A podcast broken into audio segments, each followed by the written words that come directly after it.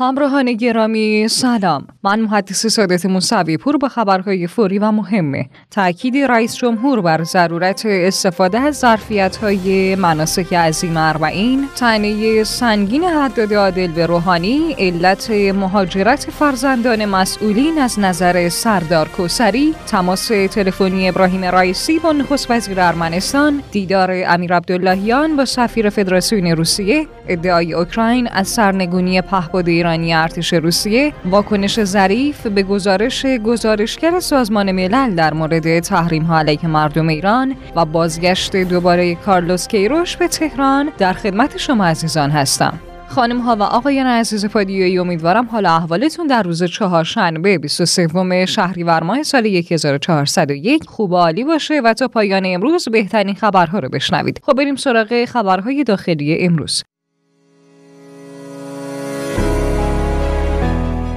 سید ابراهیم رئیسی رئیس جمهور کشورمان در جلسه شورای عالی انقلاب فرهنگی با تاکید بر ضرورت استفاده از های مناسک عظیم اربعین آمیختن شون مختلف زندگی مردم با دین و های دینی ایستادگی مقاومت دشمن شناسی و دشمن ستیزی را از جمله این ها دانست که شورای عالی انقلاب فرهنگی می‌تواند از آنها بهره بگیرد. رئیس جمهور شکوه مراسم اربعین را در جهان بی‌نظیر دانست و یک بار دیگر از مردم دولت عراق و همه دستن در کارانه برگزاری این مناسک عظیم قدردانی کرد. قالیباف رئیس مجلس شورای اسلامی در رابطه با رفع مشکل ناترازی بانک اعلام کرد امروز بار اصلی اقتصاد کشور بر دوش بانک هاست که هم فعالیت هایی را خارج از که مأموریت ذاتی خود انجام می‌دهند و هم باید جور عدم سرمایه گذاری خارجی را به دوش کشیده و جبران کنند قالیباف با تاکید بر لزوم استفاده از ظرفیت بانک های خصوصی برای بهبود زیرساخت های کشور که اغلب سود بهبوده و توجیه اقتصادی دارد اعلام کرد استفاده از ظرفیت بخش خصوصی در زیرساخت ها منوس بر این است که ناترازی ها در کشور رفع شود اولین ناترازی که باید حل شود ناترازی بانک است.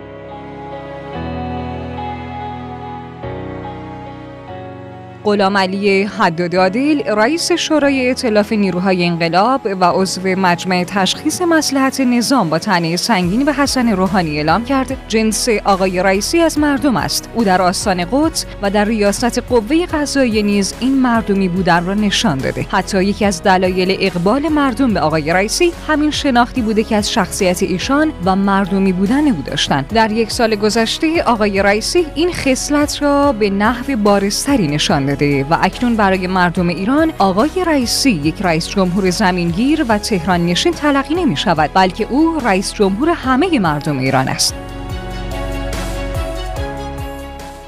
سردار اسماعیل کوسری نماینده تهران در مجلس نسبت به علت مهاجرت فرزندان مسئولین اعلام کرد نباید وقتی فرزند یک مسئولی برای کسب علم مهاجرت می کند آن مسئول را زیر سوال برد زیرا قانونی در این زمینه وجود ندارد و ایرادی وارد نیست. علت مهاجرت این افراد پیشرفت کشور است اما برخی علکین قضیه را بزرگ می کند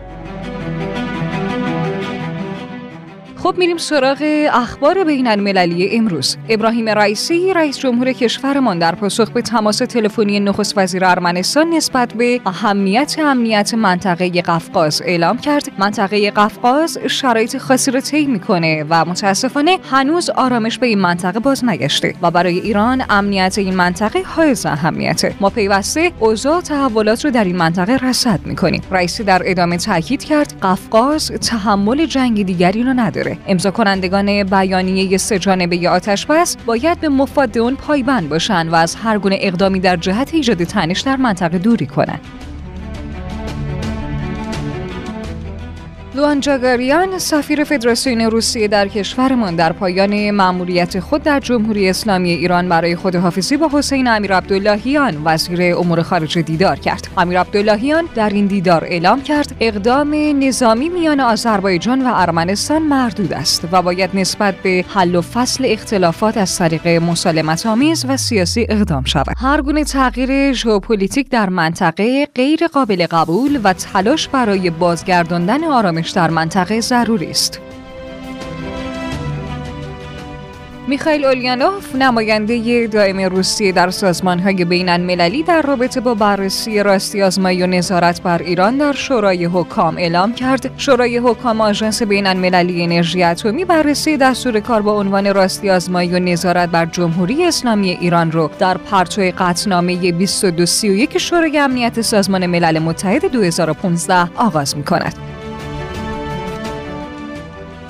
مقام های نظامی اوکراین روز سهشنبه 13 سپتامبر در خصوص سرنگونی پهپاد ایرانی ارتش روسیه اعلام کرد. برای نخستین بار یک پهپاد انتحاری مدل شاهد 136 ایران را در میدان نبرد با روسیه سرنگون کردند. یک وبسایت نظامی وابسته به ارتش اوکراین نیز تصاویری از بال پهپاد سرنگون شده را منتشر کرد. یک مقام نظامی اوکراین هم این خبر را تایید کرد. در تصاویر پهپاد شماره مدل پهپاد M214 گرین 2 قید شده. اما نظامیان اوکراینی مدعی شدند چنین مدلی در سامانه تسلیحات روسیه ثبت نشده و پهپاد سرنگون شده با توجه به مختصات آن مدل شاهد ایرانی است. ولی ایران هنوز واکنشی به این خبر نشان نداده.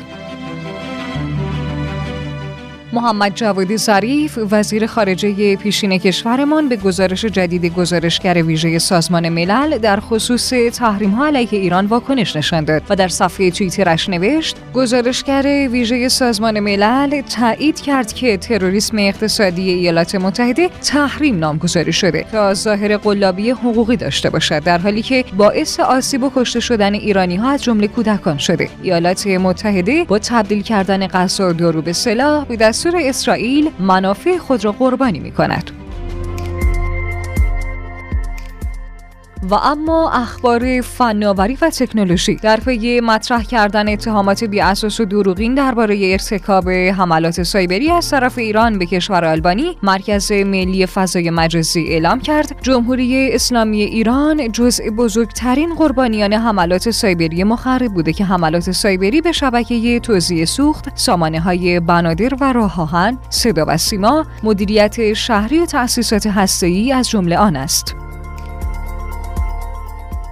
وبسایت صهیونیستی والیلا اعلام کرد که گروه هکری واردارک پایگاه خبری شبکه تلویزیونی کانی رژیم صهیونیستی را هک کرده و آن را از دسترس خارج کرده. این وبسایت در ادامه اعلام کرده که این تیم هکری موفق به هک یک پایگاه داده حاوی حدود 9.5 میلیون پرونده از جمله داده های مربوط به یائیر لاپید نخست وزیر فعلی رژیم صهیونیستی و بنیامین نتانیاهو نخست وزیر اسبق این رژیم شده. هکرها اطلاعات جزئی 8300 پرونده را منتشر کردند که از جمله شامل نام، شناسنامه، تاریخ تولد و حق رأی است.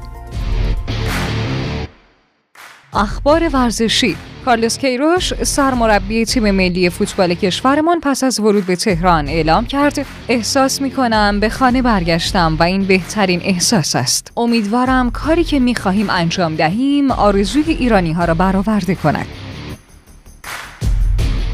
تیم ملی ترکیه عنوان نخست های کشتی فرنگی قهرمانی جهان در سربستان را به دست آورد. تیم ملی کشتی فرنگی ایران بدون کسب مدال طلا و با دو نقره، یک برنز و مجموعه 81 امتیاز از رفتن به روی سکو باز ماند و به عنوان چهارمین تیم بسنده کرد. های آذربایجان و سربستان هم دوم و سوم شدند.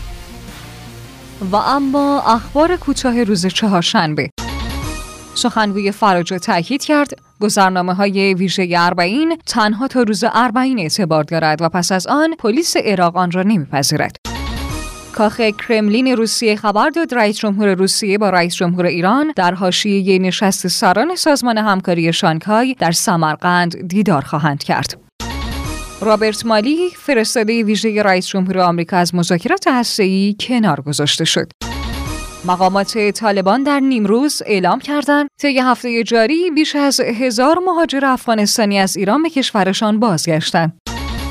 نت پرایس سخنگوی وزارت امور خارجه آمریکا اعلام کرد تازه ترین پاسخ ایران ما را در موقعیتی قرار نداد که توافق را نهایی کنیم البته هنوز برای انجام یک توافق کار از کار نگذشته و دیر هم نشده سرگئی لاوروف وزیر امور خارجه روسیه اعلام کرد غرب از سالها پیش جنگ ترکیبی واقعی را علیه روسیه آغاز کرده که در پی عملیات ویژه نظامی به ابعادی بی سابقه رسیده و هدف آشکارای بیان شده آن نابود کردن اقتصاد این کشور و راندن آن به حاشیه سیاست جهان است. خب شنوندگان عزیز خبرهای امروز هم به پایان رسید تا فردا هم ساعت خود یار نگهدارتون